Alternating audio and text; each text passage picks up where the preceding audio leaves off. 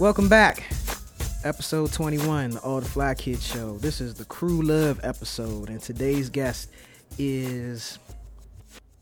Trying to see how I can make this concise because he does so many things. He's done so many things. Um, entrepreneur, a purveyor, a um, all around just like great guy to know and has done a lot of great things in DC. This week, I mean, this week's episode, we have Mr. Miles Gray III with us. Yes, indeed. What's going on? What's going on? Thank you for coming, sir. I'm happy to be here, man. It's an honor. Good, good, good. I appreciate you, man. I really do. So, I always start every episode asking people where they're from, and we just go from there. Yeah, so I was born in Norfolk. Uh, I spent most of my life um, in- either in the Mid Atlantic, um, definitely on the East Coast. So I spent a little time down in Florida. Uh, spent some time out in Maryland. Spent a- obviously a lot of time in D.C., but uh, North Carolina is my home. So that's kind of where I cut my teeth at. That's where I did high school at, and What part of North Carolina? little town called Tarboro. So Okay. I'm from Tarboro. I went to Tarboro High, and then I went over to School of Science and Math in Durham. Um, but Tarboro, North Carolina, Princeville, North Carolina. Uh, there might be a few folks out there who actually know what Mildred is. Okay. Some uh, Conetoe, uh, some places like that. Um, but yeah, I'm from the middle of nowhere, North Carolina. Okay, but closer to what, like Durham? Um, not too far from Rocky Mount, Greenville. Okay, okay, okay. Um, so kind of when you're coming down 95 South, you'll see a little sign that says Rocky, Rocky Mount. Mount, and then a little one I on top. always wondered because Yeah. I got my, my mother, her whole family, they're from um, the Tidewater region of Okay, Virginia. yeah. And so um, I would always see that sign whenever we would go down there. I was like, well, what? We should just keep going one day. if you're bumping into somebody from Tarboro, it, they will make it sound like it's a huge town, Uh-huh. doing a lot of crazy things. Um, but yeah, we also have we had a lot of pride from Tarboro. Okay, okay. And um, I mean, what was life like for you growing up in Tarboro? Uh, well, you know, Tarboro's you know kind of shitty, so it's uh it's not a lot going on out there. Some great people, some great families, um, but it's not a whole lot if you got a really broad mindset or if you're really active. Mm-hmm. Um, you know, a lot of people from the area, you know, three generations deep, probably never really left the county. Yeah, you know, yeah. Mm-hmm. definitely never left the state. You know, uh, it's a big deal, kind of just getting out to A and T or getting out to UNC, you know, that sort of thing. So I mean, it's same story that a lot of people have from smaller towns, smaller communities. Um, but you know, that's my home, and you know, I got a lot of great friends from there. I got a, um, you know, I, I definitely learned how to walk out there. You know, if you know what I mean. So it's uh it's a great place in my opinion. Okay, okay. And so from there, you end up at Temple, correct? Temple I- University. Once I went to went to Howard first. Oh, okay, okay, Yeah. okay. So science and math in North Carolina. Um, from from there, went on to Howard University. From Howard to Temple, Okay. and then from Temple back to DC. Okay, so when you got to DC the first time around, Mm-hmm. what was going on to say around what time was this that you got here? So I, I was coming to DC back in the '80s, man. Like uh, DC is is you know North Carolina's New York. So um, back then we were coming up here all the time. Um, my family, um, we had a couple people up here. My aunt, uh, my aunt, she moved up here. Um, she actually was uh, killed up here, and that's kind of what DC was. You know, Yeah. back in the '80s, it was. You know, this is a rough and tumble place, man. Yeah, people that absolutely. you know, people who aren't from around here or didn't really experience it. Um, you know, I know New York got a lot of uh, attention for kind of how crack and you know some other things that affected the black population.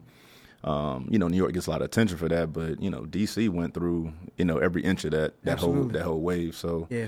um, you know, so we was coming up here, you know, in the '80s, and you know, we, get in the van with my grandma, and you know, we go to the Redskins game. We never went inside the Redskins game, you know. Y'all- but we y'all did the tailgate. We did the tailgate, if you want to call it that. You know, out, out in the parking lot, you know, with the the fried chicken in the Ziploc At, bags. at, and, at, at RFK Stadium. yeah, RFK. You know what I'm saying? We we do that, and then you know she, she hit that little hail to the Redskins keychain, and then you know hopefully we come away with a victory and we head back home. Mm-hmm. Yeah. Okay. So, Howard. Talk Howard, you- about talk about uh your experience in DC at that time when you were going to Howard.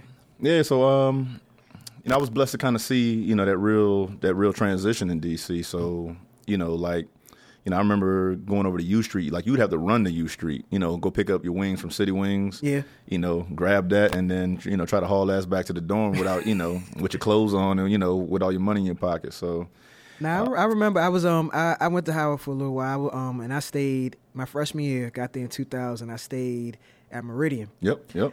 and um That's Meridian Hill Hall, aka the Ebony Sex Sex for people who don't Yeah. know, who people who aren't familiar. I got Um, onto it late. For real? I should have got hip a lot earlier, but Just imagine being there as a freshman, man. yeah, but that's uh, a lot. That's a lot. But um, yeah, we would sometimes, you know, we would just walk from there to campus if the like we ain't feel like catching the shuttle. Yeah. So I remember um, me and one of my homeboys that I went to high school with. He went to Howard. He, he, we stayed in the same dorm, whatever.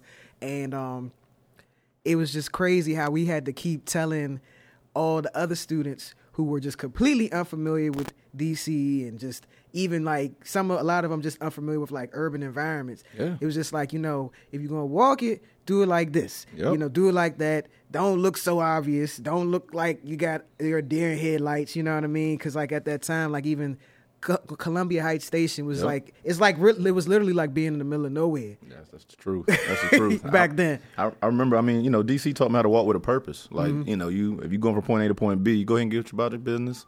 Do what you got to do. You know what I'm saying? There's no, like you said, just don't have that tourist mentality on your face. Yeah. You know, and then uh, definitely made me, you know, a lot more aware of my surroundings and my circumstances. Because, you know, uh, like I said, DC, you know, maybe call it, you know, 10, 15 years ago. You know, even a little less. You know, and some some parts was, uh, you know, as real as it gets up here. So. What, what was the party scene like? Oh, so I shit, man, I, I partied every inch of uh, at Howard. So, um, but like I said, it was coming up a little earlier. So you know, you know, my cousin, um, he was from up here, so we would, you know, we did a couple, you know, Black Hole, Ibex, you know, some of that sort of stuff. Got hip to the go go, and Okay, you know, had the go-go experience, yeah. go go's big in North Carolina too. So Yeah. you know, it was cool to finally see it live, and then. Um, you know, kind of slept on it at the time. You, you really don't know what you're watching when you first kind of get introduced to a live go-go show. Like, Mm-hmm. you know, that level of, you know, technical proficiency, you know, with music, you Yeah. know, I was kind of getting a lesson back then that would benefit me later Mm-hmm. that I didn't really know I was getting. So, you know, the party scene was crazy in there. And then, um, you know, I pledged at Howard too. So uh, I'm a Q. I pledged at Alpha Chapter. So, you know, we obviously had some of the, the greatest parties in history there. Mm-hmm. And, um, you know, actually on Howard is where I got introduced to Taz and Mark. And, you know, they kind of brought me into that scene as well. So, you know, I've been fortunate to, you know, to really enjoy that party scene. Um, So, you know, from either as a patron or, you know, kind of creating some, you know, pretty exquisite parties in my day, I think, you know, we, Okay. we've seen both sides of that. And we're definitely going to talk about when you became a creator in the in, in in DC nightlife and what have you. But um, so from Howard, you go to Temple for grad school. Yeah, went to Temple for grad school. Um, I was doing foot and ankle surgery up there, podiatric medicine, um, and it just didn't really fit me, man. I got into my residency program in Cherry Hill, and you know, Cherry Hill, New Jersey. That was another lesson for me. It was a I don't know why in my mind I kind of thought that you know up north would be a, a much more tolerant and freeing circumstance, but Especially not in Jersey. not. In, I didn't. 'Cause I used to I used to live in Philly Hey, as a- for as- for a couple years. as, so a, as a country boy, I did not know what I was getting into. So and you saw how even how segregated like Philly is and and, and all of that. And I mean, Philly, Philly's a whole. We could spend a whole nother podcast talking about Philly. Like, I mean, my literally my first night in Philly. You know, I, I was in the rentals, checking into my dorm. Um, I, you know, I go around the corner to do a CVS, Rite Aid, something like that, and it's like, you know, nine, ten year old kids out here on this corner. It's like 11, 12 at night. You know, and they did not look like this was their first night out on this block. So, you know, and then you, you know, you go into the neighborhoods, get your hair cut, just kind of go around. It's it's a lot of you know a lot of parts of Philly, you know, especially back then that you know that really needed some assistance. absolutely, Um, absolutely. I used to live on uh, Gratz in Montgomery. oh yeah, so yeah, so I was So you I was a few blocks behind the school. yeah, so you know I was at Cecil B. Moore, and then you know I get my hair cut up like Twenty First and you know Woodstock. You know, spend some time on Conshohocken, you know, some other places, and you mm-hmm. know, you make a lot of good friends there because you know if you're from that element, you know, you always connect with somebody. But yeah, man, Philly's Philly's a place we can spend some real time talking about. and then you know, so like I said, Cherry Hill, I really was kind of uh, thrown for a loop with that experience. I, you know, I kind of expected it to be a lot more progressive and a lot more forward thinking than it was, but it, you know, it wasn't. So I kind of bumped heads with my residency director a little bit, and you know, knew it was time to go ahead and uh, figure out something different for my life. And it was, you know, hindsight being 2020. I mean, it was the, be- the best thing that ever happened to me. Um, kind of freeing myself from that circumstance and that experience, but. Um, So how long did you work in the medical field? So I was just in my residency. This was like maybe a year, Okay. you know. Um, and after that, I I saw the writing on the wall. I knew he was going to create a problem, so I was like, I got to figure something out. Um, and the only thing I had been good at, really, or you know, that we were just naturally doing, was kind of throwing parties. We used to throw these house parties, and you know, they were kind of legendary. And it, it's funny. So it's like you know, if you ever hear like ASAP Rocky kind of tell his story about how they were throwing them parties up in New York, like that's kind of how it was. Um, we would just you know get on the phones at the time and throw these little house parties, and you know sometimes we charge two dollars to get in, and sometimes we wouldn't, and it would just be you know just a lot of fun. I, I'll leave it at that. It used to be a lot of fun. So you your your career in nightlife started when you were in Philly. It all out of out of necessity. So Okay. you know, we started in Philly. Um, there was a spot called. I mean, I didn't know what the hell I was doing at the time. So we went from I went from amateur to pro out of necessity, like overnight. Mm-hmm. Um, and there was this little club down in Old City called Dreams. Um, and this dude Mark owned it. I And remember- I had, remember Dreams. I had been there a couple times, so I went in there. You know, I was like, "Can I get a night?" And he was like, "I'll give you Friday," and I was like, "Bet." Wow. So, so we Just out the gate, you get a Friday got a night. Friday he night. He must have knew about you or I something. I don't know. The universe conspired for me on that one, and uh, I mean, we just, I mean, we immediately just turned that thing into a zoo, and you know, for the first ten weeks, like you know, cats from DC would come up like 10, 15 cars deep Mm-hmm. every Friday to Philly, um, and it just kind of worked because Ar- you know, Around what year was this? shit, when was this? I guess this was. that, About 06 maybe something like this, 05, okay. some, somewhere in that in that neighborhood, and um, so yeah, it just kind of worked, man. The, the the women in Philly were like, "Who are these, you know, dudes?" And I was like, "You know, he's my boys from DC," and you know, the guys from DC were like, "Who are these women?" I'm like, "These are women from Philly. Enjoy." And you know, so between that and the Howard connection, and you know, everybody just kind of moving around, it you know, it just got real loud real quick. And then, you know, again, Taz came up there and you know, kind of blessed it, saw what we were doing. Um, and suggested like, you know, why don't you guys come down to DC? So my, my best friend JB and I, um, you know, we, we said like, yeah, let's see what we can do. Came back to D- DC. He was living in DC. Okay. So I came down, crashed on his couch for what had to be about three, three five months. Um, And then you finally decided to move back to DC. yeah, it, I mean, it got it got hot quick. Um, so we, you know, we just kind of partnered with, you know, so everybody who's kind of doing it now is kind of like how who we work with. So like Dave and Ray, who are doing um, the nightlife, you know, Ra Ra and Scotty. Yep. Um, yeah, obviously, like I said, Mark and Taz, Talk of DC. You know, It's so like this is like a throwback. Yeah, me. so like all these all, these teams and, names like, you're throwing out. and then like all the DJs, you know, like you know, Dirty Hands and DJ Oz and DJ Money, Mm-hmm. Yep. you know, you know, and then you know, just like so, so many of the people who are kind of like gave birth to this new newer wave that's out here right now, Yeah. like you know, this is that era, um, so and we just did it once with it. the name Team BBC was Yeah. that start that was that name created while you were still in Philly, Philly doing the parties, or did that happen when you got back to DC? I love the fact that you've done your research. That's dope. I Um, told, but look, okay. Let me let me just let y'all know something. So like, some of y'all know, so some of y'all who know me know, like I've always had a thing for nightlife events, event marketing, lifestyle events, all that type of stuff. I've even, you know, had my hands in that pot, you know, here and there. But whenever I see, I watch what other people are doing, you know, out of just overall knowledge, just to know what the, what the competition is, as well as just out of admiration and like what y'all were doing back in like 08, 09. You know what I mean? Like I was like, oh, yo, they doing stuff like you didn't I didn't see that happening in DC before or after. You know what I mean? Well, after yeah, but not before. So that, so that means I got to give you the secret sauce. Then, all right, well, all right. well, well, we ain't got we ain't got to fast forward, but I just wanted to give people some background as to like how what where this is going to go. You know what I mean? yeah. So, but so back to the team BBC name. Yeah, so team so team BBC. So what happened was, um, so when we were in undergrad, um, me, Dr. Brian Scott, Dr. Thomas Butler, Dr. Brandon Omanagafor, Iman Kennelly's an MBA, JB's an MBA. We were kind of all doing it. So I don't know if you remember that movie from like the '80s, '90s, uh, the Billionaire Boys Club. So they they started on campus. I saw that. Yeah, so they started calling it. You got to watch this. It's a crazy movie, but uh, so they started calling us a billionaire boys club because they it kind of looked like we were all gonna be doing something. Um, and it just so we just turned into the BBC. It kind of stuck. Um, and then we was- we started going to different places.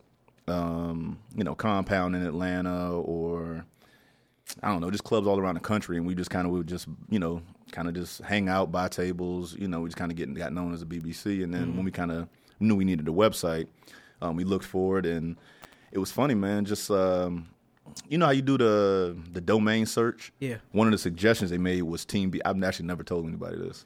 Um, then one of the suggestions they made was Team BBC, and I was like, you know, yeah, there's no I in team. We're a group. Like, yo, this this works. You know what I'm saying? And something just about it just cracked. Um, so we got at it. Um, That's crazy. So when like that's that's that we just got at it, and so like in Philly, um, you know, we were doing the parties and we're going well, and then my boy Gigi, um, who's actually doing big things up here now in um, energy, he went to Howard with us. He was like, "Yeah, man, you should check out this MySpace thing." Uh, I seen a lot of I get a lot of party invites on MySpace, so Mm-hmm. I got on that to start putting them bots to work. Um, and then I was like, "What what else I could do with this?" So at the time. I was like one of the first people at Temple to have a Facebook account. That's back when it was just all colleges. Um, and I was I remember calling people telling them like, man, it's this thing called Facebook. You should really check it out. So Yeah. anyway, we were the first people to to use that Facebook event setting to actually to, to put it towards parties. Okay. So we did that. I started doing multiple counts, which is obviously against Facebook codes and violations, or whatever else. But um, we just hit it. I remember getting like personal, personalized letters from Yahoo, Facebook, you know, just all the big names because we were just like terrorizing the internet. Um, as far as getting the word out about the party, as far as just kind of, you know, putting the internet to work for us, we were like the first ones, you know, doing that. So that's kind of how we got big nationally quick, and then we would follow it up by doing parties in different cities. So you know, making Georgia, Atlanta, Georgia, LA, New York, um, obviously Philly, DC. Um, did a, then we did a ton in Texas, um, and just kind of had all them things working at you know at once, kind of before the internet got so crowded with everything that you see now with Instagram, Snap, and you know Yeah. everything else. just being early adopters. Just That's what it was, man. We just really got out there, and then you know, it's, it's, it's we, you know, I always kind of tell people I put a doctorate level um, intelligence and work ethic into what is a traditionally dumb man's game, right? So, you know, it's just like anything. I mean, if you put that t- sort of d- discipline, determination, and drive towards something that is that people just kind of take very casually, you know, you're gonna outrun people. You know what I'm mm-hmm. saying? So, did started doing that. Then I started doing my own graphic design because you know, every graphic designer you would reach out to it, you know, it, it was just not as many at the time. Yeah. So you reach out to somebody, take a week, two weeks to get something. I'm like, bro, I need this in an hour. I need two hours. Like, what are you doing? You can Like, get I that need- done now. I need the quick yeah, turnaround. you, know, what I'm saying. So you could you, you can do that now, but you know, Back- back, back then, then, it was yeah. like, bro. So I, so I started learning Photoshop myself, and then you know, kind of refined that thing, and then you know, kind of became my own machine with it. Okay. And just and just kind of went at it. Okay. So when you came back to DC and like, you know, you're you're here, you Mm-hmm. you moved back. What was what was the the the nightlife scene here like at that time? So I mean, it was it was Mark and Taz, you know, and it was you know everybody in that crew, you know, the Dannies and Mike Walkers of the world, um, and then you know Mark and Taz was just shining. And we still talking like 2006, 2007? Yeah, going somewhere in that somewhere in that area, maybe Okay. a little later, a little bit earlier, but um, yeah, we still we were doing it, um, and they were still doing it in that in that era, and you know I kind of knew how impactful it was because you know at Howard, and I lived off that Republic Gardens, you know Friday happy hour thing. Like that's literally one of the reasons that I'm alive today because you know had no money in your pocket, going there, you know drink and eat for free, you know for most of the night. You know it's kind of you know kind of learned how to be in that world. So. Um, so come fast forward, come back to DC. You know, Mark and Taz still doing it. Taz is the you know still that dude, um, still my dude. And what we did was we started Dave and Ray and I. Um, this was talk Talking DC, Dave and Ray, uh, Ra Ra and Scott, Scotty, and a few other people. Um, we started doing these parties called the 1693. So 1693 was like the year they invented champagne. So we were like, we're gonna sell some champagne. You know, we're gonna kind of show people kind of the global traveling, you know, that type of partying overseas aesthetic that we've been used to. We're gonna kind of bottle it up, sell it, and bring it to DC. So um, we did these parties at Olives. We did these parties at Teatro.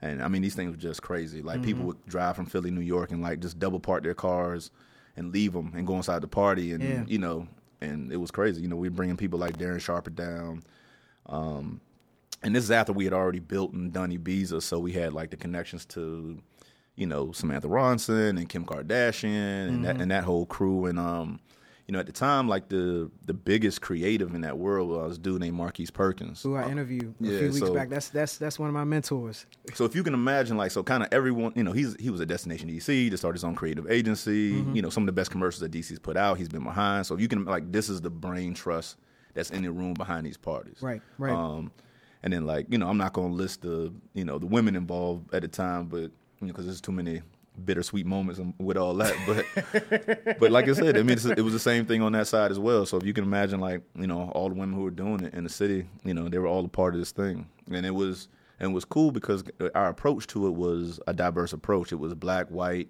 it was whatever you are. Like if you just kind of wanted to come and you know chill with some good looking, you know, well mannered, upwardly mobile folks, like you know this is what it was. It was no headache. Everybody's VIP. You know, we're not trying to juice anybody. None of mm-hmm. that. Stand outside. Let me tap you. You know, you get in. It was just like it was like kind of partying in Paris. Like if mm-hmm. you if you walk up to the door in Paris and you know you look like you know, you should be in this party. And I don't mean like aesthetically, like you're wearing the super expensive suit or whatever. If you you have that aura about you, you know, you coming inside. So we tried to, you know, bring a lot of that to DC. So y'all basically were able to just blend. It was like a merging, a perfect merging of just like you know the right taste level Yep. with like just like authentic, dope Yeah. coolness. Yeah. That's, that's that's that's exactly what it was, know, man. Just like which no- which you don't. A lot of people don't asso- associate like you know, I guess like anything like that's like upscale and and and and like refined with like authentic dope and cool and creative and just like fly. Yeah. You know, it's like one you can't have one. They're not synonymous, and one is stuffy and the other one isn't. Yeah. You know, but y'all able were able to merge it together and it worked. Yeah, and it, and we you know we kind of come from that, you know, happy to you know or lucky to make it out of the hood, you know, blessed to make it out of you know humble circumstances. So, you know, it's kind of like a an honesty almost, right? Where it's like, you know, I'm not gonna stun on you to get in this party now because you know I'm at the door or it's my party. You know what I'm saying? Like, you know, I want everybody to come here and have a good time, and I want you know everybody to kind of experience this thing. Um, and you know, you know, as long as you keep it humble, you keep it, you know, keep it approachable. I mean, it's pretty, it's pretty straightforward, pretty easy, you know. Okay, so before I tell you about one event that y'all did that really stood out to me, um, in terms of like at this point in DC nightlife, like, did you see? I'm I'm assuming that you saw others like mimicking what y'all were doing or attempting to mimic what y'all were doing, Yeah. um, or even like some people just kind of just stuck in in in a bygone era, or just like they weren't trying to catch come up with the times. You know what I mean? So, so I mean, we were kind of in the middle of that, right? So, you know, Because so- this is like mid to late 2000s we talk about. Yeah, so so so Taz, you know, like I said, Taz tapped us and he was like, "Man, you should come over here. You know, we're doing this thing called Park. You know, y'all should come, kind of come look at it." Yeah. Um, and I was like, uh, you know, we kind of sitting on the fence, like, yeah. He was like, "No, I'm telling you, man, you should kind of come come check it out." So you know, we went. Um, I didn't really see ourselves doing it at first. Um, you know, then Mark Barnes kind of he came to one of the parties and was like, "Yeah, I'm just gonna force y'all to be a part of what we're doing over at Park." Um, so yeah, so it was as far as like the mimicking thing, I mean, it, it, it was a lot of that. But at, you know, in all honesty, like the reason I kind of, you know, was able to kind of shape our parties and look the way they were is because we got an email from Miami, the 400 Club. They were doing it big in Miami at the time, um, where they were just kind of getting started. They, they went to crazy heights in Miami, and you know, I remember Dave being like, "Yo, I, you know, can we do something like this?" And I was like, "Yeah, no problem." And then we just kind of took that and took turned it into a whole nother level of aesthetic. Um, and and then also like with a you know, a real digital pull through. Um, so there's, you know, there was like secret sauce with, you know, the RSVP list and secret sauce with how we would communicate with people and all that sort of stuff. So if there was any, you know, real bygone era, it was probably like the old guard taking too long to catch up to the digital space. And then the new guard or newer than us guard, um, for lack of a better term, like taking too long to understand the value of aesthetic um, Attention to detail. attention to detail, stuff like that, and then also, you know, like you know, when you when you're younger and you know and broke, you know, it's kind of hard to really understand, you know, what those levels of nightlife are. You know what I'm saying? It's just something you got to go do. You know, Yeah. you got to go to LIV. You know, you got to stand on the table at LIV. You know, you got to go out to Greystone. You know, shout out to my boy Jern. You know, who would come out here as well. Greystone in LA, right? Yeah, Greystone in L.A. and you know some of these other places. You know, um, not only here but overseas to kind of get it and see it. You know, you got to go to Vegas, Tao. You know, do stuff like this. You know, back when Tao was Tao, and I mean it still is, but you know what I'm saying. Mm-hmm. You know, and, and and you know you have to be able to do that, see it, process it without it being and get it right because it's. I mean, it's real. At the end of the day, it's just a damn party. And I, I still do that. You know what I'm saying? I, I might.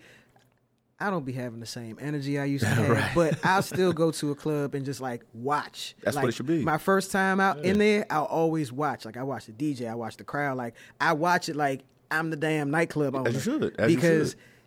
like, nightlife was like one of my one of one of my early interests as it relates to like arts and entertainment. You know what I mean? Like I wanted when I was 17, I was like, I want to own a nightclub. You know, I even remember I tell the story so much, but I remember first time I heard a radio ad for Love, Right, right. um, which later became Dream for anybody who doesn't know. But um, when I first heard, I'd never heard an ad like a, a nightclub ad like that. I was 17, going on 18, and I was like, I'm gonna be 18 in a couple of months. I'm gonna be able to get in there because like just hearing this woman with this really sexy, sultry voice. I never heard that. You Right. used to hearing the guy on the radio yelling you, yelling at you, telling you to come out. Yeah. Uh, women free before twelve, whatever the case may be. And you hearing this woman, and you just already knew, like, right, I don't know what's going to be inside this building, Right. But you know it was going to be a different experience, and that is what that, and also seeing what um, Ian Schrager and Steve Rubell did at Studio Yeah, 54. incredible. Those Yeah. two, Yeah. those just those two experiences at those moments for me.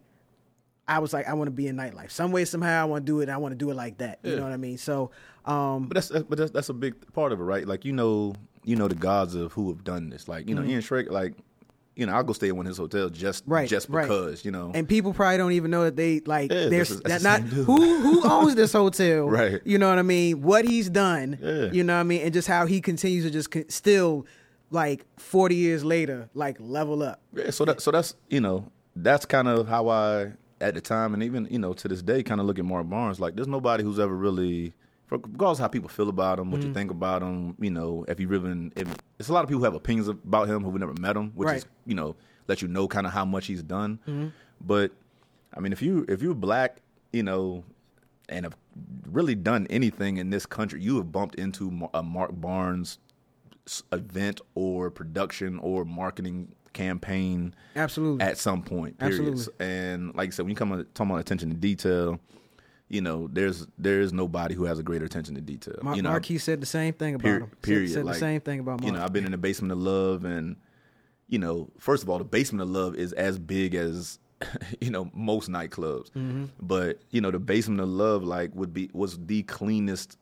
You know, most well organized space you know that you've ever seen. You know, before park. Mm-hmm. Anything that man put his hands on is about details, about attention. You know, his company's name Influence Marketing. He was he was the first person, in my opinion, to understand influence marketing. Period. You know, in in that way. You Yeah. know, I, I remember standing outside you know, Dream, you know, opening night, and uh, I remember uh, my boy B Scott was like, "Eh, it's all right, you know, this looks like a hotel, you know." I'm like, man, we're not at a hotel, man. We at a nightclub. You know, he was like, yeah, you're right. You know, and it was just that type of experience, man. Yeah. Concierge desk, anything you needed. Dream was serious, I mean, man. I'm was- telling there's you, not- like there's- there's nothing like that place, everybody. I know who came to Howard who wasn't even from here was like, we got to go to Dream. It was nothing like it. And then after that Hey Mom video, it was a wrap. Period. Period. I mean, he, he he was the first person to really understand how to integrate these brands into it. I don't know if you remember that Grey Goose room that he had upstairs, mm-hmm. or mm-hmm. you know, I, I, there was the the joint that you have with the bank teller that shoots the uh, that canister Yep. from the from you to the teller. There was several of those in in there. Mm-hmm. You know, I mean, just yeah, the, the amount of money spent on fish. You know what I'm saying? And them ta- I mean, like real Yeah, fish. real fish. Um, I mean, it was uh, just an incredible experience, man. So, like I said, you gotta. Anytime we have these sorts of conversations, you always got to give it back to, you know, that whole crew, man. You know, Mark Barnes, AG, uh, Danny Davis. You know, that whole Taz, of course, that whole network of people who, you know, not only just you know national but internationally have kind of like really gave people of color a space to, you know, kind of, you know, enjoy themselves. Absolutely. And you have to kind of, you know, always throw it back to them. Well, speaking of events on that level, like I remember Casino Royale. when y'all did that, when Team BBC did the Casino Royale. So I didn't make it out. Yeah. Full disclaimer, I didn't make it out. However, I saw all Was the New pro- Year's? Was that a New Year's joint of love? I uh might have been a New Year's event. Yeah. But I just remember when I saw the promo for it, I was just like I gotta go to this, man. Like I gotta go. I think I fell asleep. Right. yeah. But um, I was like, wow, they like taking just like they just flipping this whole non casino space Yeah. into a casino for the night. Yeah, but that's the type of stuff that Mark will let you do, You know? man. Like if you had an idea, you know, I could I could run as far as I want to. He would finance, you know, the rest of it. He put the logistics and organization together. So, and that's kind of what you need as a creative, right? Like Mm-hmm. you just need somebody who's gonna make sure everybody gets in safe, make sure everybody the logistics are together.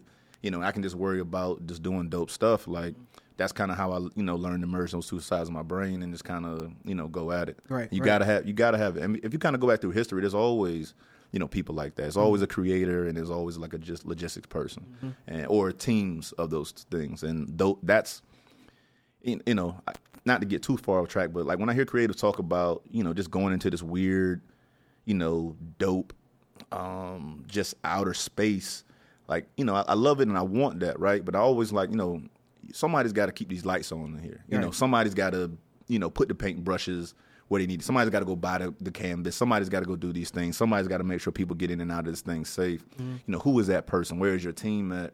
You know or if that's you cool you know we let's figure that out. But you know don't forget you know all the elements of you know what it is that we do that allows us to be creators. Okay. yeah I agree. I agree. I mean that having that business acumen. I mean that's that's what hurts many creatives because they don't because like it's not there. Right. You know what I mean? Whether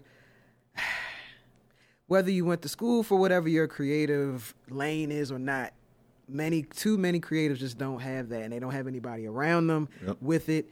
Um, they reach out for it and can't seem to get it. Yeah. You know, so they end up just being stuck and going in circles and never really like moving forward or moving up like their talent you would think their talent would allow for them to do. Yeah, and it's a ter- I mean, it's a terrible space though. If you think about like how many people have taken advantage of creators, or how many people will like limit a creative based on. I was like, yeah, I'm gonna give you this, but I, you know, I need you to be in this very narrow lane. I need you to pump out stuff that you don't believe in. I need you to pump out stuff that, you know, may not be good, and I'm gonna give you this check, or I'm gonna give you this rent money to do that.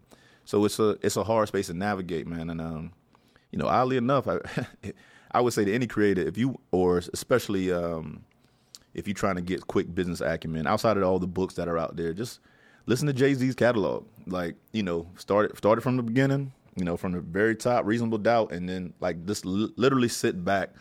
You know, open up Genius on your laptop, play the whole joint, and listen to what this man's saying. Like, you know, why give him the, cr- the credit as I don't like calling him an MC because he's something different at Yeah. this point, right? But Yeah. whatever he is, like you know, he laid out a blueprint, literally, no pun intended, you know, about how you can go from not having things to having things. Right. And if you figure out what it is that you want, you know, he can. He has kind of laid out a path to get you there. Okay. Period. So, Yeah. Okay. Yeah. So since you brought up Jay Z's catalog, what are some, what are some? I'll say this. I'll ask you this. What are some some lines that came to mind, So me- songs that came to mind when you were like stuck and you were like, okay, I need to figure my way out of this.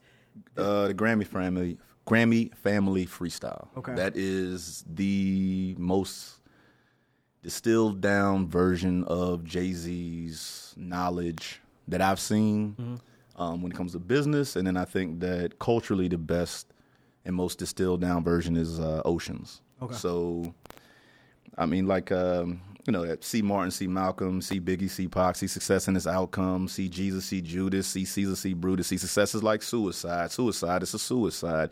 If you succeed, prepare to be crucified. Media medals, niggas sue you settle. Every step you take, they remind you you ghetto. So it's tough being Bobby Brown to be Bobby then. You got to be Bobby now.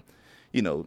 So I mean, I mean, I could go on. I could spit this entire you, thing. You, bar are a fan bar. and you've really, re- you've really listened. Yeah, but think about I mean, but, but think about what he's saying, right? He goes he goes to this cultural place of like, you know, you know, think about you know Caesar. You know what I'm saying? Like, you know, Brutus really came at this dude. Mm-hmm. You know, so who are you to think you're gonna sit in this chair and be successful, and that your man's might not come at you? You know what I'm saying? Right, or right.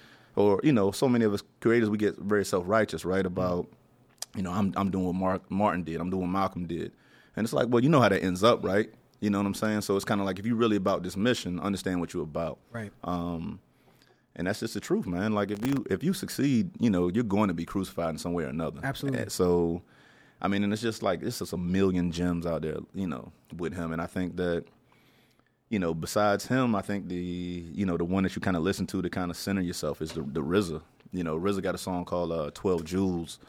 Um, like he's like um on the corner of my block, there stood this old man, a black immigrant from the land of Sudan, who used to tell stories to the children in the building, but never had a dollar to keep his pockets filled in. He bombed me on Deuteronomy, the science of astronomy, but didn't know the basic principles about economy. I said, the wise man don't play the role of a fool.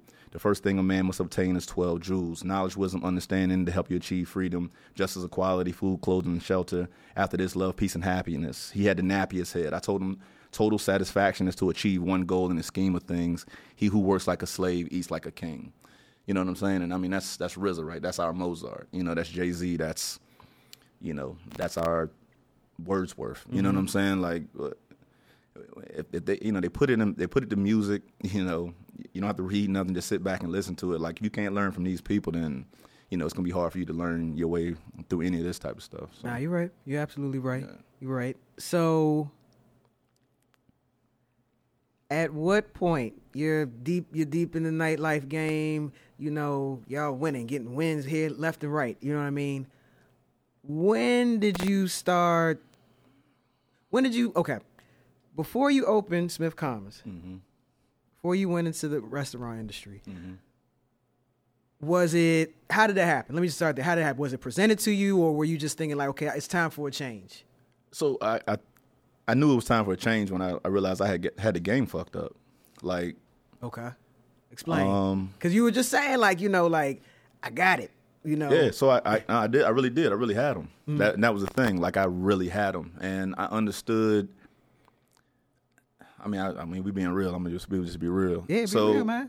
I remember we were throwing these parties, right, and it it just wasn't enough black women coming out to these parties, right? Okay. It was tons of international women, all that sort of thing, and you know, it was this was a weird time in the culture, so it was kind of creating, you know, a bit of tension in the city and at some of these parties, some you know, this type of thing. So, you know, I'm, somebody asked me like, "Yo, how do we get you know more black people or black women specifically to come out to these parties?" Mm.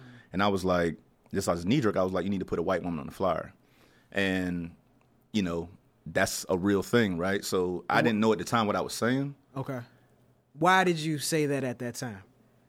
because my, my mind was fucked up. Okay. You know, it was it was it's an honest statement. Mm-hmm. You know what I'm saying? And that's kind of what it is, right? When you master marketing, you, you kind of really master how to make people feel bad about themselves, mm-hmm. right? And So- basically, it's triggering something in people's su- yeah. subconscious, like, oh, this is gonna, this ain't gonna be no hood function. Yeah. This is gonna be a classy affair. No, it's- but even but even worse. So that's what I thought at the time. But what I'm really saying via this this artwork I'm putting out is it's not going to be you, right? I'm really I'm really doubling down on self hate. Okay. At that point, that's what great marketing is, right? Like Yeah. if you think I seen this um 60 Minutes the other day, and dude was like, the technology companies now who are learning how to influence us, they're in a he called it a, a race to the bottom of the brainstem, right? So really saying that you know, I'm trying to get at your most primal fears, your most, you know, intimate secrets. I'm trying to touch you, you know, in a place that you can't you can't fight this marketing. You can't fight this influence. And that's what we were doing. We were, you know, not obviously not on purpose and obviously not, you know, in a devious manner. Right. But was I, I, you know, what I was putting out in the, into the universe, I'm preying on people's fears almost, preying on people's um, insecurities. And you know, I kind of saw what it was doing to people, right? So it was the way that we were doing it. It was people coming to these events thinking that this was the end all and be all. And I'm like, nah, bro, this this is just something that we do in passing. We all have advanced degrees. We're all trying to get in different ways. You know, we're all parts of the culture. We're all parts of the community. Mm-hmm. You know, there's a lot more to it than just coming to these events in the way that you're coming to these events. You know what I'm saying? right, right. It's one thing you come and you network and it's a part of your social scene. It's another thing if you it's a if when it becomes an aspirational goal that you're making sacrifices in another part of your life to get to, right? Yeah. Losing great relationships, you know, not handling your business in other ways because you think it's about this party life, you know, or the conspicuous consumption piece of it, right? Mm-hmm. You know, whereas, you know, if you got it, you know, cool. You know what I'm saying? If you don't have it, but you overreaching so that you can show me that you have it, you know, then we have a we have a problem. Okay. And I kind of got to the place where like, oh, sh- I'm I'm responsible for a lot of this. Mm-hmm. You know what I'm saying? So, you know, so that kind of I think that kind of happened for a lot of people at the same time, and you know, nightlife just kind of took a different turn, right? So it went from suit and ties to, you know, something different, which is cool. I like that transition in the culture. Um, Something different, like just more casual in appearance. yeah, more more casual in appearance, which is cool, but um, you know, at a, simultaneously, it was like a change in the uh, event spaces, right? So a lot less people really caring about what this, what these things look like. You know, a lot of Mark Barnes imitation, you know, imitations. Yeah. Um, Without without the sweat without- equity. without the sweat equity, without the understanding of what you know what you're really doing out here. Um, and then like the prices kind of get messed up on these things because you know dope boys in different places, you know, giving talent ten times what they should be getting paid to come out, and it just kind of destabilized Oh that whole wow! I market. didn't. So okay. So What's the whole thing back? I there? didn't. I didn't know that they was like overpaying Yeah. So like just because just because they just didn't know Nah, it's actually, because because it's just it's just dope money. and so they just like, whatever we want you here so we Yeah, so can we have got- the dopest party. Exactly. We got X Club in Florida. You know, we ain't really worried about making no money. We just stunting. So like imagine you go from just stunting buying bottles to stunting like I am the club. You know what I'm saying? And you don't really care if you make money or not. You just out here stunting because it's all you know, it's all dope money. Mm-hmm. So a lot of that kind of happens and it mess up the market. So you know, you go down south and get a hundred thousand dollar bag from somebody. You know, and I know you a ten thousand dollar appearance fee. You know, you're gonna you're gonna have you're not gonna answer that call about that ten thousand dollars no more. Okay. So so that and then you know some of the changes in liquor, some some of the changes in consumption. Obviously, a generational shift kind of changed the nature of you know the mega club. So the mega club started going away. You started going Yeah. Mm-hmm. to more a lot more intimate lounge or smaller type of function. And then there was I, I miss I miss the mega super club. Yeah, actually. man, it But was that's a- that's my era. yeah. You know what I mean? So So and then there was so it ended, ended up being a vacuum in the culture for like you know just like genuine you know artistic creative things. So that's kind of Mm-hmm. you got less of a space to fill up. exactly So people just in a, a room that's as big as say like this floor, exactly. and we just gonna have a DJ. Yep. Y'all gonna just stand around, maybe dance, take some pictures. and it's, it's, it's kind of like I don't know how y'all look at this as fun, but you know, just standing around is not.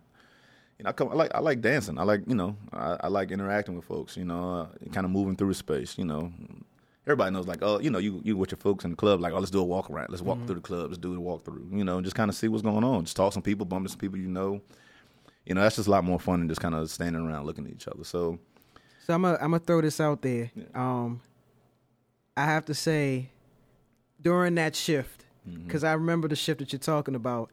Um, I'd have to say, the party that we created, we as when I, we as in when I was with Rock Creek Social Club, yeah, oh, when we created Good Life Tuesdays, that was that was nothing like that. that was that was that was the one party that was going on at a club downtown in DC it was which normally is just like all bottle service, whatever, and like in an intimate lounge space where people really still That, party. no, that thing that thing was incredible. I You know? enjoyed that. I enjoyed that a, a bunch of times. That was that is was exactly what the culture needed at the moment. Mm-hmm. And then you know it was a ah shit. I I've been in there many nights. So yeah, I, I, it, that was a, a, a very good experience. so you saw this change happening. So what were your thoughts? Like, what was you were thinking about an exit strategy? I'm assuming at this point. Well, I was you know I was kind of just really you know really getting into myself, man. Like just you know just kind of you know, you kind of leave that space. I was being genuine in the nightclub, you mm-hmm. know, so I, I had to continue to be genuine,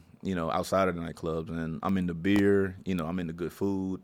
You know, I come from the south, so you know, bad food's not a thing. You know, my grandma was, you know, he, we was farm to table before that was a thing. It was, yeah. you know, it was go outside and pick them butter beans and bring them in here. And I was, I was farm to table. I didn't even know. You know what I'm saying? So, uh, you know, just kind of, just kind of looking at the things I like to do, and just, you know, how can I keep, how can I keep doing what I want to do, and you know, try to keep the lights on. And I think that's really what the the game is in America. Is if you know, figuring find out just who you are as a person, what you would do that you wouldn't consider work, what you would do for free. And if you can, you know, get a bag to do that, you know, you kind of have beat the system. Um, so, you know, so the natural evolution was, you know, continuing to um, have those spaces that you can interact with people because that's something I do love. Um, I, I kind of saw this craft beer thing happening, and I've been a beer fan, you know, for years. Um, you know, there was really nobody black doing beer at the time, and you know, we've been drinking beer for a minute. You know, we invented beer, but you know, this craft beer wave kind of missed us, left us for Yeah. some for some strange reason. Um, so I was like, you know, let me see if I can't marry these worlds. Um, you know, so a lot of my, you know, my homies, uh, Steve Cardello from Omen Gang, Duvel, um, just a lot of my beer friends, man, we kind of powwowed on what was going on, and you know, just started putting together great craft beer menus, um, built out Smith Commons. Um, and then when the president came to Smith Commons, you know, that kind of just became its own animal after that. Absolutely. So Smith, Com- Smith Commons opened 2011. Uh, 10. So, 2010? yeah, so it's New Year's, New Okay. Year's uh, Day, New Year's Eve that night. Yeah. Okay, okay. And I just know, I mean, I know when I learned of it, I was just like, oh, this is great. Yeah. Because I mean, one, I was, just, I'm just always just like, you know, okay, black owned space, I, and they're not doing like, you know, the typical just like, here's a soul menu, boom, Right. and that's it, you know, and Yeah. like typical bar, you know, like I walked in, I was just like, okay, there there's still soul the soul food element, but like it's not just like macaroni and cheese, right. fried chicken, Yeah. you know, like and then looking at the bar options, that's what got me even more because like I'm always going to places, and so I'm like, okay, can I get a cocktail here, Right. or could I get a beer here that's not Heineken Right. or Right. Bud Light? Yep. You know what I mean? And especially if it's a black owned establishment. You know what I mean? Because like I mean, black people we like what we like. Yeah. But for those of us who, you know, our palates are like wider, Yeah. you know what I mean? Like I want to have th- those options like you just named, you know what I mean? Or like have um different liquor options that you wouldn't normally see. You know what I mean? So I was amazed. I was like, I'm with it. Yeah. You know what I mean? And so I'm sure the reception has been just as good ever since.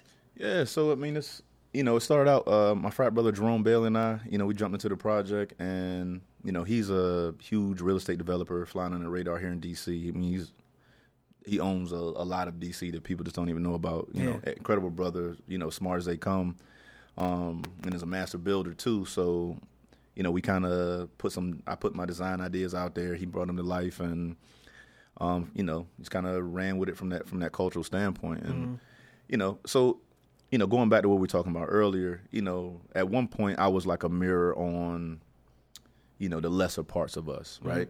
Um, well, at least internally, and and then this project, and then you know, moving into some of the newer projects, I wanted to be kind of a mirror on some of the better parts of us, Right, like, right. You know, and you know, we're you know, there's no way to, you know, no different way to put it. Black people are connoisseurs, and we've always been connoisseurs. Like, you know, we will find the best of anything. We mm-hmm. will find the best fashion. We will find the best car. We will find the best food. Yeah. We will find the best of anything because that's just a part of our DNA. It's how we've always been. Mm-hmm. You know, you know, we're kings and queens in that in that way. So, you know, r- really, that's kind of where I'm at now. Just kind of getting back to bringing some of that natural aesthetic, natural element you know, package it in a way that might be transitional for a lot of people. Yeah. And then making it very obvious about how this has always been a part of us. And a I part of- mean, I say you've definitely done a good job so far. I appreciate it. You know that. what I mean? Like, because I mean, I got, I know people who've gone in there to Smith Commons, even Smith Public Trust. We're getting ready to, I'm getting ready to talk to you about,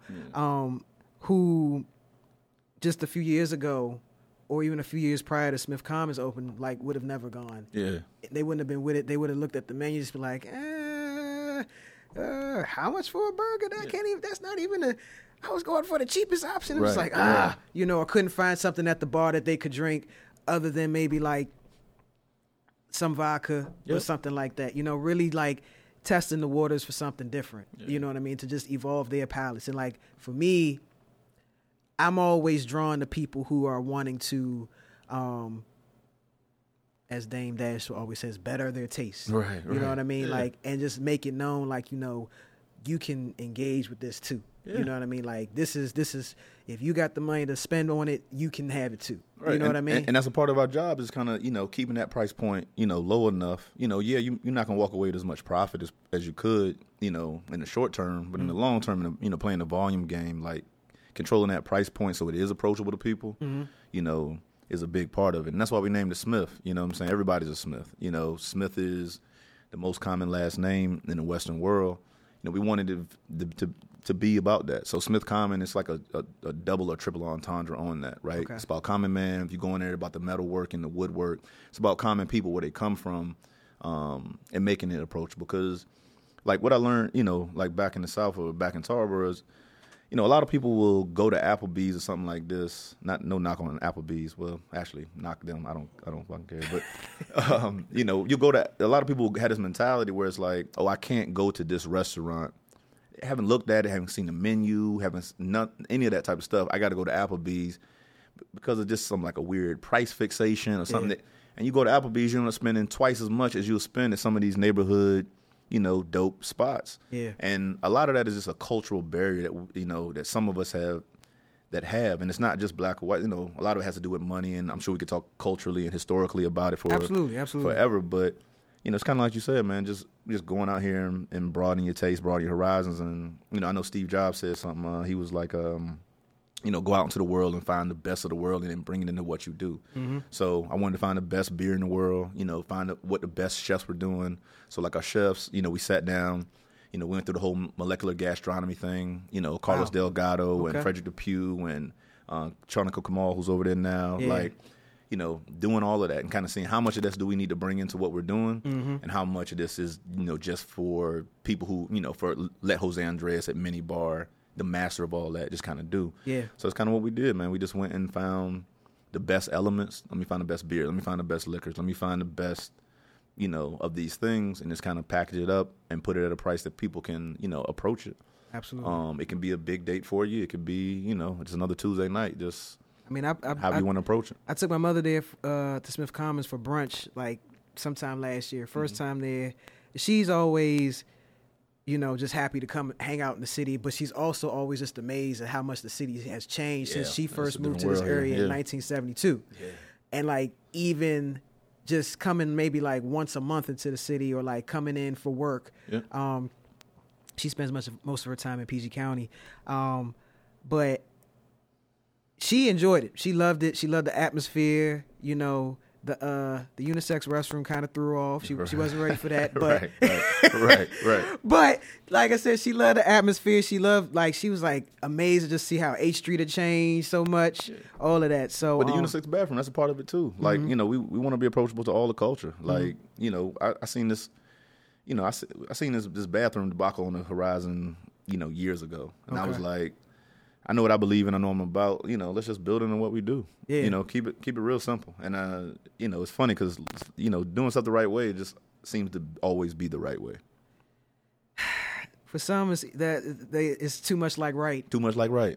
Too much like right. Some people can't just do too much like right for some reason. Nah, you that, know. that, that ain't us. We got we got enough of our own headaches to be out here creating more. So So, Smith Commons. Then a few years later, you come with Smith Public Trust. yeah. What was the inspiration to open up Smith Public Trust over in Brookland?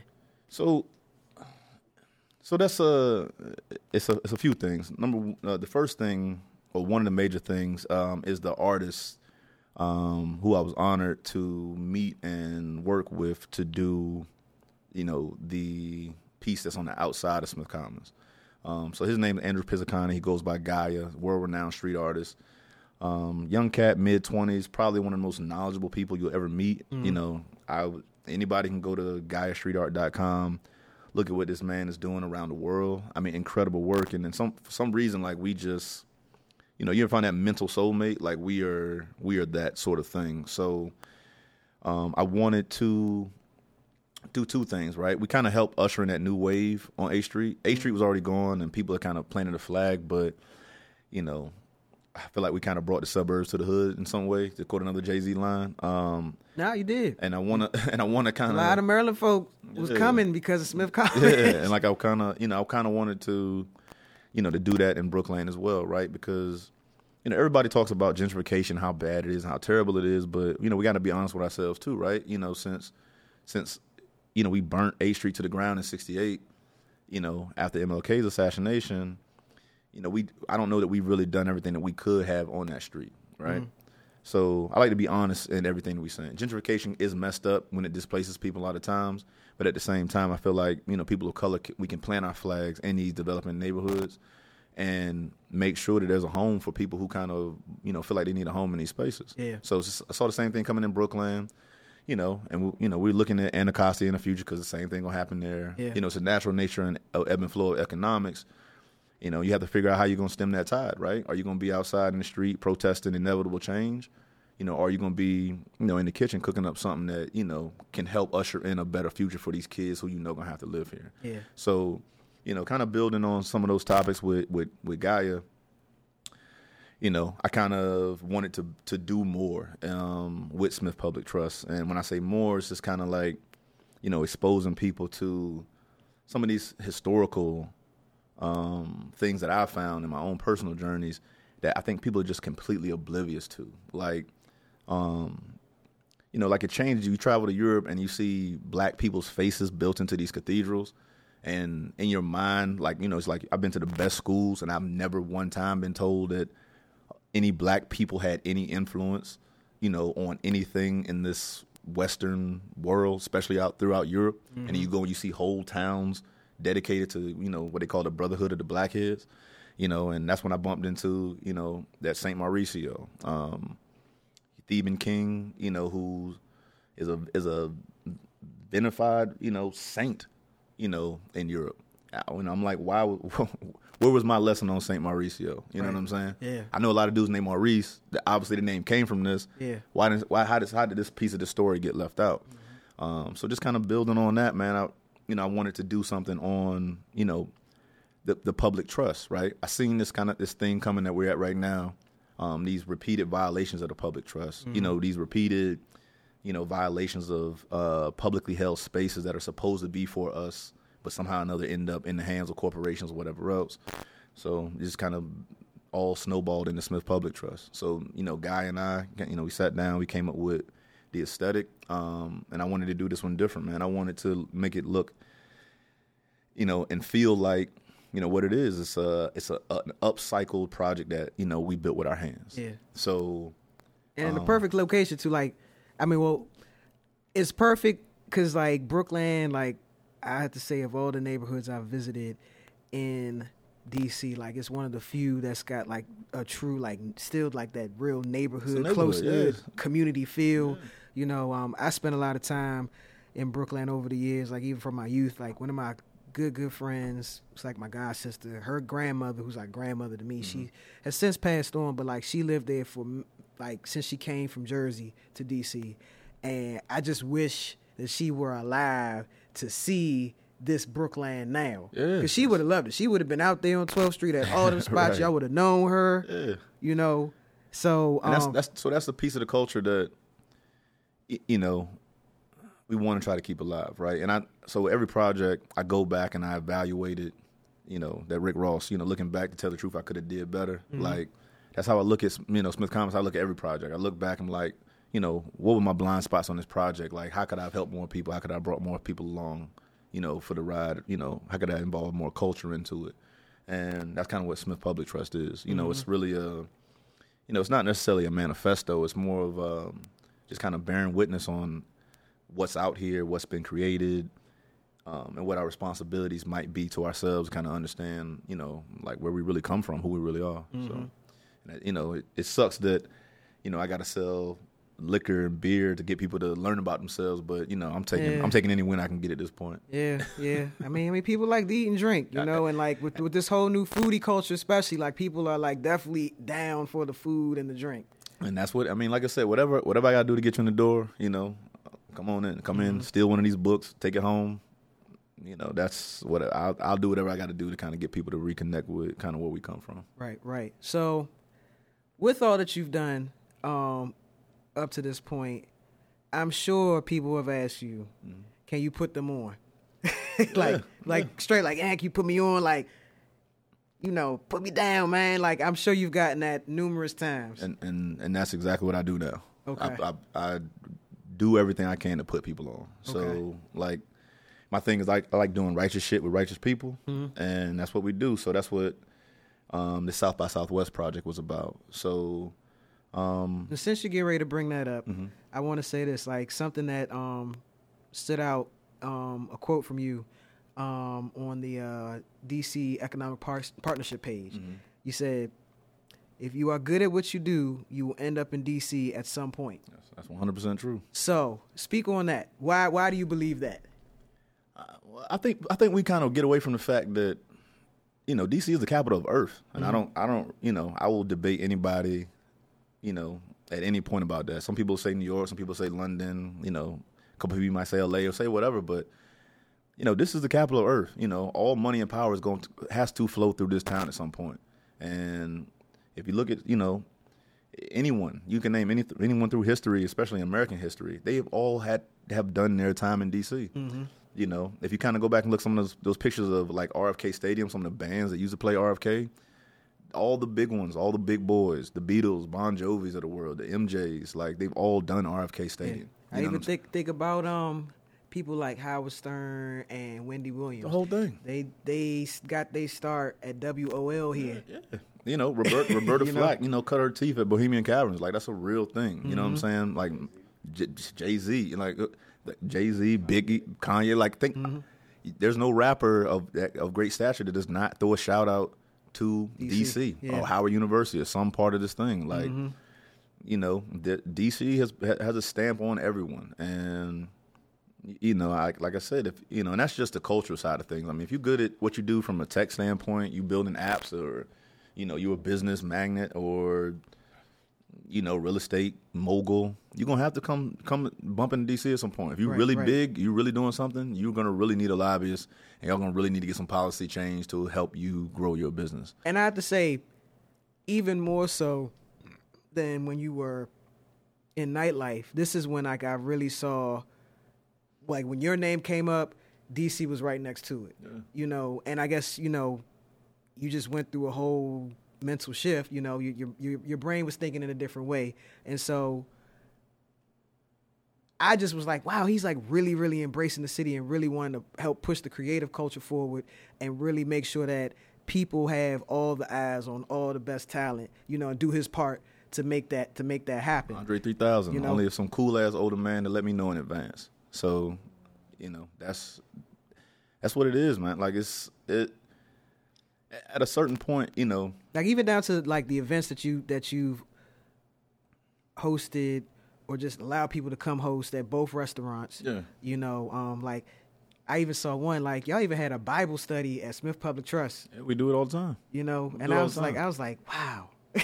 like I said, so and I, I'm I'm I'm not even like a religious. Me either. You know, whatever, but like you know, I was just like, that's still cool because like I've never seen that. We have Bible studies. We have the atheist meetup group in the back. Sometimes, like it's a it's a public trust. It's a mm. publicly held space. I I look at it that way. I I do not charge what I could charge for people to use that space. Nine times out of ten, people use it absolutely free. Mm. Um, you know, if you're a band coming in, I let you keep your door on your promoted event um, I will give away, give, give you the space. It's a stage for people to play. Yeah. You know, and you know, it's it's a it's literally a public trust. It's a community held space. Mm-hmm. You know, and you know if it's it's the same like on our um, on our uh, Twitter. The pinned tweet is if you know if you get free lunch and somehow or another you can't get to school and get your free lunch, come into public trust. We will feed you. Period. Amazing. And it's and it's a Amazing. ton of people who come off the streets all the time you know, we very quietly do all that. I don't like talking about it because that's not what we're in it for. But right, right. you know, if you if you if if if you serious, you know, and if we can help you, that's what we're there for. That's that's you know, and I like I said, I it always sounds cliched and you know all this sort of sort of thing when you you know start talking about it, but that's really what that's the, that's really that business model. That's really that business strategy. You know, be cool as you can to the community. You know, be a, a publicly held space for the community you know, try to be good to people where you can, and you know that's what it is. So I, I, I try to make sure that we, you know, kept overhead low on that, and I did a lot of that by building the space myself. I wanted to really understand what this artist thing was about. So, like, so that that bar you see in there, that's a shipping container, that's a twenty foot shipping container that we in half, um, turned into a forty foot bar. That bar, I mean, that t- top that's on top is a reclaimed floor that we got from out in Maryland at a community forklift that I laid with my hands, painted with my hands. Um, every that exposed brick, that's us taking the, you know, years of drywall off of that. Um, that floor, that hand thrown terrazzo floor that you see, that's us pulling up vinyl from years. Mm-hmm. Um, everything in the space is upcycled. That pew came from Baltimore. Um, yeah, man, like that's that's just kind of you know. So what you're seeing is me understanding myself, me learning about myself, me understanding where I want to position myself in this universe, and it's just it's it's me learning, and I, and I want to kind of bring people along. You know, that's those are my breadcrumbs. Like you know, for my kids, if I'm ever fortunate enough to have them, like this what I this is you know this is a very very very small version of you know the pyramid this is like look this is this is where i was at at this moment in this time and i hope it lasts and you know hope, hope hopefully somebody can benefit from it so okay. I mean, public trust you're doing a hell of a job so far but you were getting ready to speak on South by Southwest yeah. and just like you know the DC showcase and everything that's been going on in the past. It's been what like two years. This, this would make the second year. This was actually like the fourth, fourth or fifth year for for DC showcase. Yeah. Okay. Um, well, the showcase I think is about four years old, and uh, DC's been going down for about five years. So, okay. um, and it's a, a, original incarnation. That's a brainchild of Tiffany Thacker mm. um, from the Economic Partnership, and Mayor Gray and Keith Sellars from the Economic Partnership. Okay. Um, so Mayor Gray and, the, and that team, um, they saw the need for kind of for DC to kind of go out there and wave the flag of you know DC's open for business and kind of be involved in these tech spaces um, that sort of thing. So they kind of went down one year, kind of scope scoped the land out. Um, next year went a little bit bigger. I got tapped to chair the community side of the activation, so we kind of just kind of stitched together best we could. Um, Shaw um, and Julie Weber, who's you know incre- incredible uh, women. We all kind of worked together to continue to build it. Um, and then you know, our, our new mayor kind of really understood this project. Um, uh, Brian Kenner, deputy mayor, you know, that entire team, you know, understood the project and, you know, they worked hand in hand with the people over at Events DC, you know, Eric Moses, Greg O'Dell, and their entire team. Um, and they they allowed us to really breathe life into this thing. Mm-hmm. Um, so when you kind of talk about um, putting people on, that's kind of everybody I, I mentioned is about that same same wavelength. And that's really, the, honestly, one of the coolest things about DC. You know, there's people out here working for the citizens of DC that people will never, ever meet, mm-hmm. will never bump into. There's a lot of people out here who do not look like you, you know, period, that are every single day out here working for a greater cause. Yeah. And I think that's one of the coolest things about DC. Like, we are very quiet about some of the incredible things that we do out here. And, you know, for South by Southwest, man, like, you know, we built it up. It was, you know, it, first year was a spot called Bungalow on Rainy Street, you know, pretty cool. Um, next year, you know, it was at Scoot Inn with Wale, you know, awesome. Um, so between that, you know, we did the pop up outside of uh, Smith Commons with Wale. Yeah, the Wale free I concert. I remember that. You know, events DC. 2015. It was yep. like because like that was actually that was it was a lot going on on H Street that day because like, I think even like that was the same day Mercado had open, or they yep. they were doing their yep. like soft opening or yep. something. So Eric, as yeah. you know, good friend, he you know he let us do the uh, after party over there. Mm-hmm. Um, just like what you was talking about before, just kind of putting people on, bringing everybody along for the ride. So mm-hmm. you know, Eric and I, you know, we've been kicking it since Tokyo Underground. Before that, you know, we were obviously next door, you know, across the street neighbors from each other. So you know, we've been building. That's kind of what. That's that's also the best part about DC, or one of the great parts about DC is that it's it's really a small town, so it's kind of like yeah. you know if you're doing it or you're trying to get at it, you know it's easy to kind of get at other people who are doing it. and It's kind of easy to see who's serious about what they're doing. Yeah. Um. So that's you know, and the ones of us who are you know constantly out here working, we're always looking to throw oops to each other on. You know, can I do this after party at your spot? You know, can I? You know, I got this thing I can't handle it. Can you? You know, can you do something with this? Mm-hmm. Oh, I need this thing here. You know, how can you connect on this? Um so yeah, so yeah, like I said, events DC, um, Mayor Bowser, um, Deputy Mayor Brian Kenner, you know, and a bunch of other people um, throughout throughout the administration was like, yeah, let's take this thing to another place. So after um, South by uh, last year, the head of music programming, uh, Todd Fukaber, he you know he pulled me aside, had a meeting. He was like, man, I love what you're doing. Um, he said you should look at going after our largest indoor venue um, next year. Mm-hmm. And I was like, you know, cool. So I took it back to um, Greg O'Dell, Eric Moses. They were like, you know, let's see what you got. Yeah. Um, they put it together. They, you know, they have an incredible team of people over there working.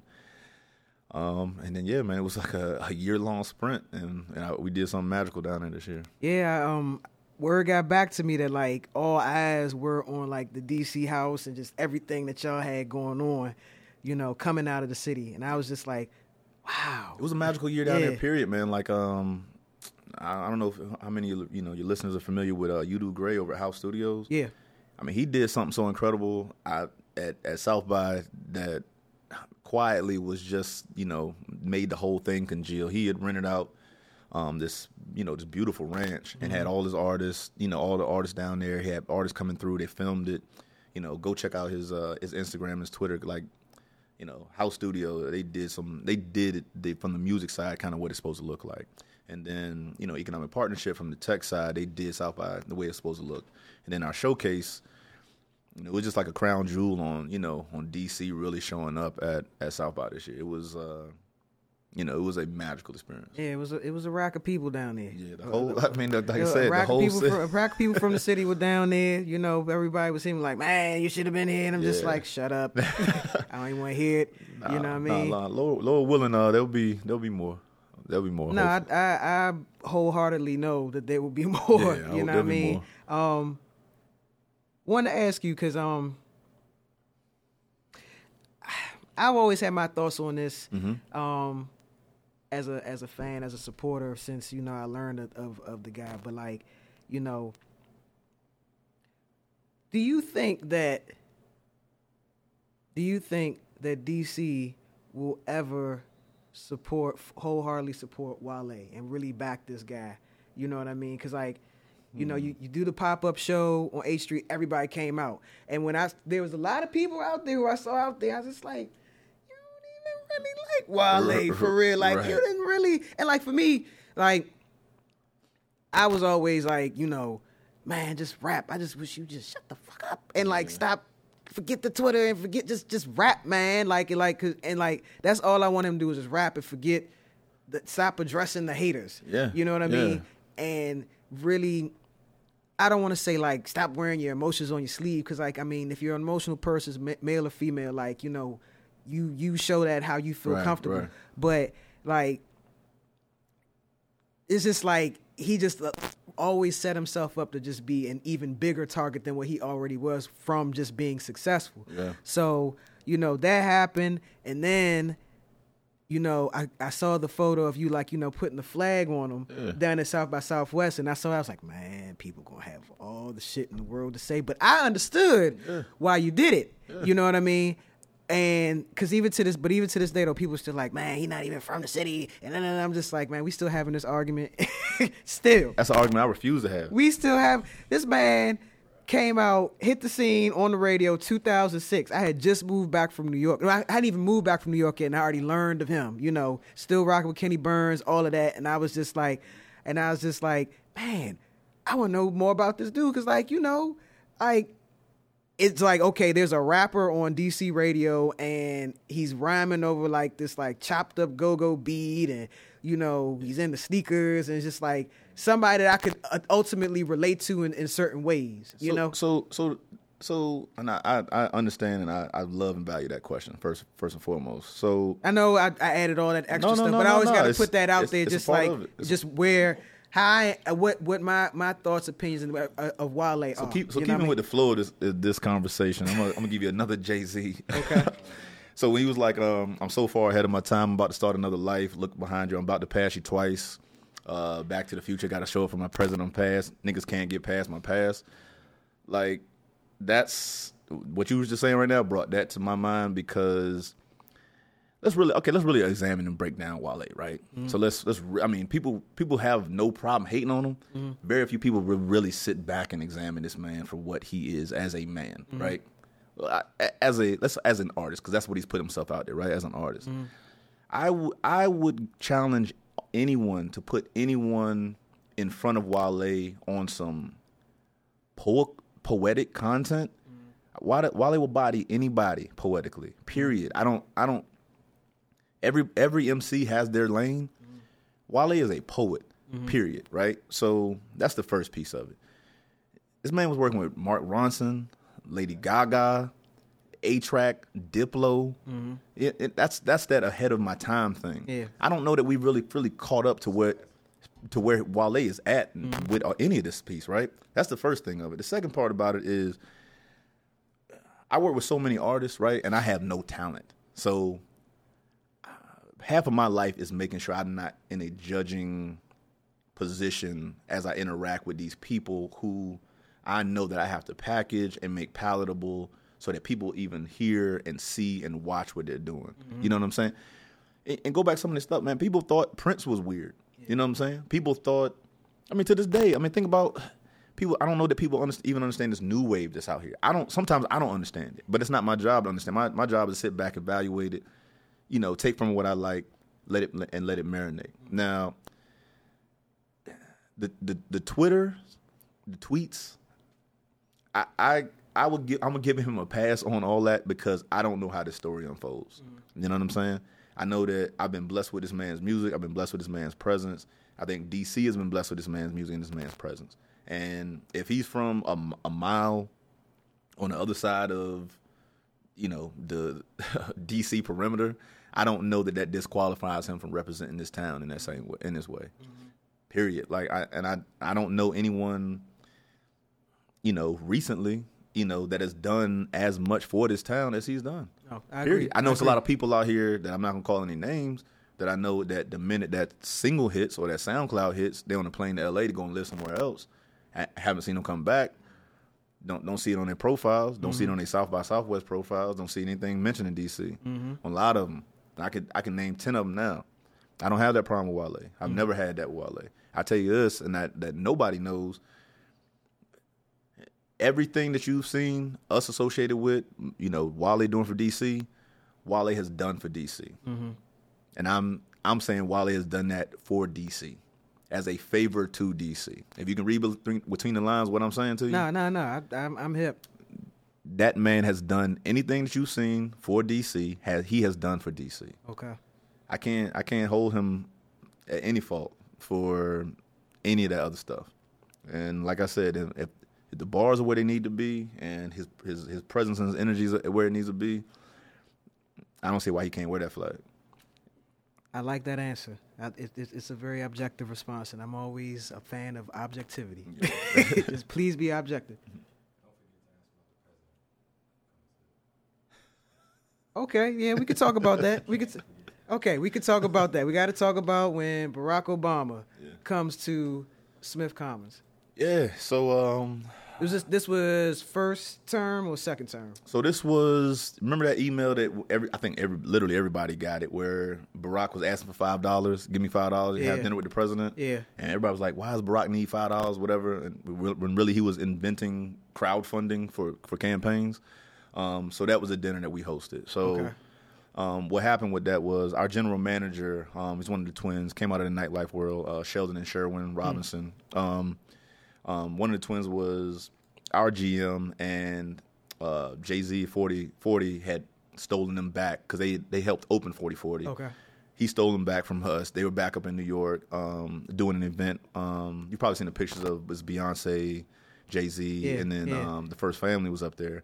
So I guess during the um, setup, he was wearing a Smith Commons T-shirt, mm. and the head of um, Obama for America's events department was there setting up the event. Saw the Smith Commons shirt, was like, "Yo, what do you know about Smith Commons? You know, down in DC, I've been trying to get in touch with him for like three three months, six months, something like this."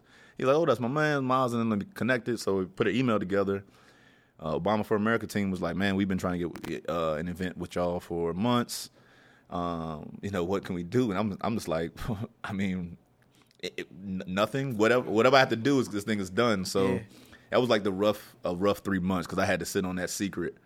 Couldn't tell anybody. I knew the phones were tapped. You know, I knew the emails being watched. So I just kind of had to sit on that secret for three months, and we um, we put together three months of planning for it.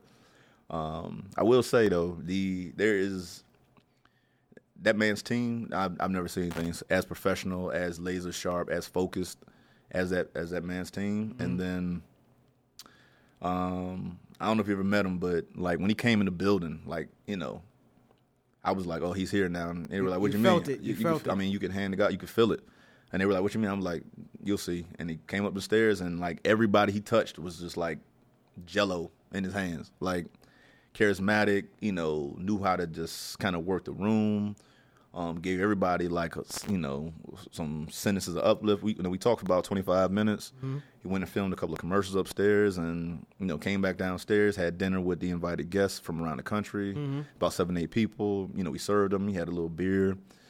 I mean it was just a dope moment, man. With like you know something I'll never forget. Something that you know that's, that's gonna be that first story that you tell your kids. You yeah, know absolutely. and it's funny because um, in my mind I was like, yeah, that's my that's my Twitter and my Instagram, you know, uh, picture profile Yeah, I've- picture. I've seen it. I was like, I'm gonna take it down when it's um, you know, after his term is over. And then you know, we got this new guy here. I'm like, oh, I'm never taking this down. Yeah, like yeah. you know, I didn't know how important it was, you know, until you have that contrast. Mm-hmm. You know what I'm saying? And it was uh, it was, a, it was a magical part of history, man. And I'm you know I'm just completely honored to be a part of and you know that's that's kind of what it is, man. That's that's that's DC, right? You know where else does that happen? You know how else does that?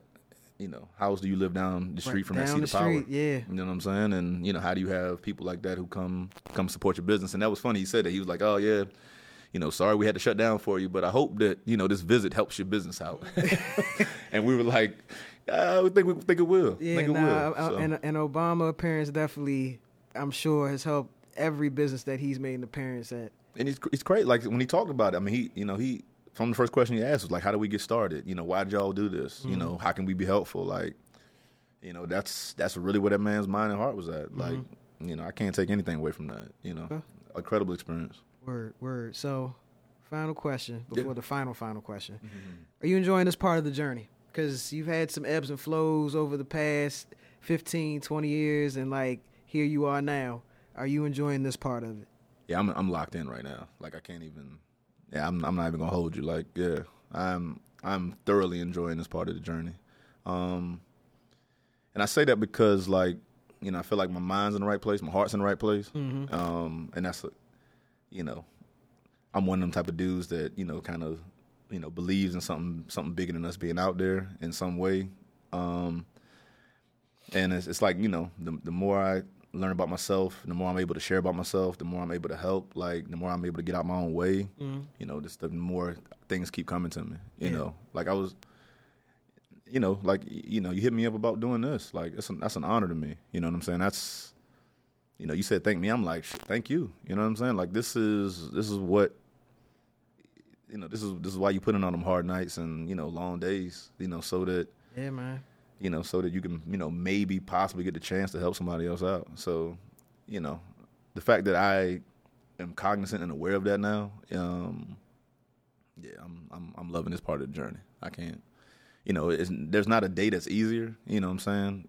That's that's true. More money, more problems. You know, more staff, more employees, more problems. You know, and then we got this other thing happening in the world right now that is its own set of problems. You know, but yeah, I'm I'm I'm loving this part of the journey. I really am. Okay, so this is like a two-parter. Like for the final, final question, what can people, what you can speak on, what you know that's coming down the pipeline? What can people expect to come out of DC creatively next year or so? Oh, we're we're in a moment right now. Like um, this is a, you know, I think anybody who's witnessing DC, you're witnessing a cultural renaissance. You're you're witnessing.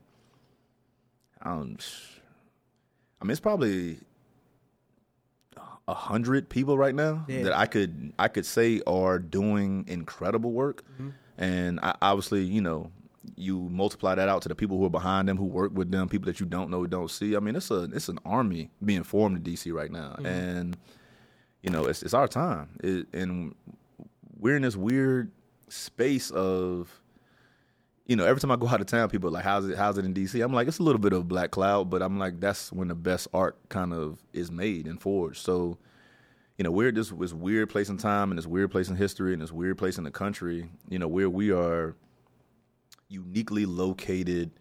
You know, we're empowered. We have the talent. We have the timing and the positioning. You know, to do some amazing work. And I think that, you know, the the city, the city administration, you know, really understands the value of creatives in this town, um, and they know that, you know, nine times out of ten they're not creative, and they need to tap on the people who are who can get their job done to do it for them or do do that with them, you know, in real partnerships. So.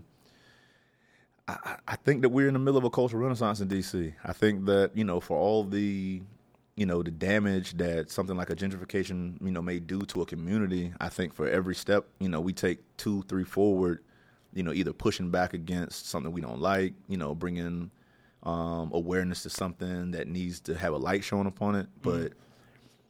you know, I, I think when the light bulb really went on for me, you know, outside of the South by Southwest thing, which is really just us, you know, hanging on the rim on folks, like, was probably that uh that women's march. Like, um, I went out there and you know, kind of talking to people, seeing that vibe, like it was like they needed to do that here. You know what I'm saying? And like seeing the creatives from DC kind of representing themselves at that thing, I was like, oh, we, I think we're here right now. Mm-hmm. You know what I'm saying? I think the country kind of can see that. And ever since then, or even before, I mean, there's been these incredible DC moments that can only happen in DC. And you know, everybody's kind of keeping it 100 with each other right now. Yeah. You know, yeah. anything that you need is like a, a, text message away, and it's you know, anytime I reach out to people, it's yes, how can we help? Yes, this what what else can we do? Like how can we build on that? Mm-hmm. And that's kind of I think what you need to create what I know that DC really wants to see for DC. Okay. So yeah, I, I I think if if I had to make a prediction, cultural renaissance in DC right now, and I think that people are gonna look back on this time as oh, this is when it started. I agree. I agree, and that's coming from somebody who like I have to say up until last week after spending 2 weeks because of my job in Northeast Ohio, mm-hmm. I can say that my love hate that I held for so long for DC, growing up here and all of that, it's definitely far over onto the love side. You know, yeah. shit's still good on my nerves. Yeah, of course. But but you know, it's just like, man, like I could be living out here. Yeah. Yeah. you know what I mean? Like DC ain't DC ain't half bad. Not you know all. what I mean? So I definitely agree with that that that whole cultural renaissance, that description and like just like categorization there. So now we're at the final final question. What can people expect from Miles Gray and just everything you've got working you're working on? Uh, Lord willing, you're gonna just uh, expect me to keep running. Mm-hmm. Expect me to keep, you know, trying to pass a baton. You know, expect, you know, me to keep chasing the people who are doing it, man. Like mm-hmm. like I said, the Eric Moses of the world, the Greg O'Dells of the world. Um, it's just so it's just so many people in this town, you know, that you can learn from, that you can grow with, and that you can build with. Um, I'm just gonna try to keep, you know, waking up in the morning trying to hear that voice and just, you know, continue to, you know, carve out my little niche and do as much work in my bubble as I can, and hopefully, you know, let that thing affect other people. Like I said, I just don't. You know, we've we've we've all, you know, all the people that you know I'm thinking about that I'm talking about, you know, are people who have put a lot of time and energy into this town, mm-hmm. and you know, it's it's it's it's time for us to kind of come together and you know, kind of cash that check. And I don't really mean financial, I mean culturally. You yeah. know what I'm saying? Like, you know, to really, you know, to really start bringing this thing home. And I think that we're kind of all at that place where, you know, we know it's time, we feel like it's time. And that's kind of what you're going to see from me, man. Like I said, if I'm blessed enough to, you know, to do another space in the future, it's going to be you know that next thing that people can kind of come to and enjoy themselves. I, I can't promise that it'll be in the same vein. I can't promise it'll be in the same way. Um, but I, you know, I will promise it'll be 100 percent of myself and it'll be honest. Mm-hmm. Um, so that's what that's all you're gonna see from me, man. A bunch of a bunch of honesty. I don't really know what that word authenticity means all the time, um, but I do have a, a, very good understanding of of honesty. Mm-hmm. And you're gonna see honesty in my projects. You're gonna see honesty. Um, well, a lot of most of what most of what happens, you're not gonna see. You're not gonna hear about it.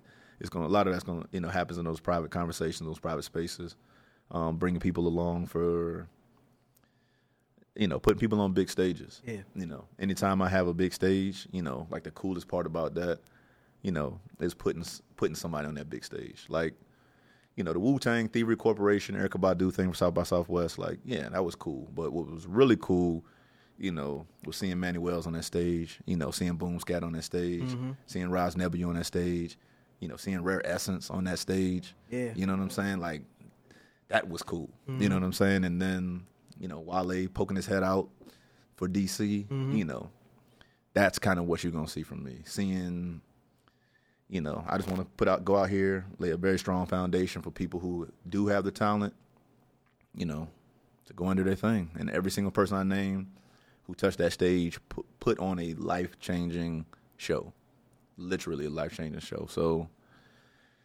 like I said, I'm gonna keep doing my part. Hope the universe does theirs, and I, you know, I know DC gonna keep doing this thing. So this thing should be pretty straightforward, pretty easy. All right, well, we can end it there, Miles. I once again appreciate you I'm happy to for be coming for coming through, man. Fresh out the gym, man. Hey man, hey, you got to you got to keep going, man. ain't, ain't, ain't no days off. All right, man. Well, that's a wrap, y'all. The All the Fly Kids show is powered by Fairground Creative Media and is recorded at the Innovator Studio inside Impact Hub, located in the Penn Quarter section of downtown DC. Engineered by Backpack Matt and Ryan Gordon, and produced by Geronimo Knows, me. You can subscribe to and listen to this podcast on SoundCloud, iTunes, Google Play, Stitcher, Mixcloud, and Spreaker. Tell a friend and pay it forward.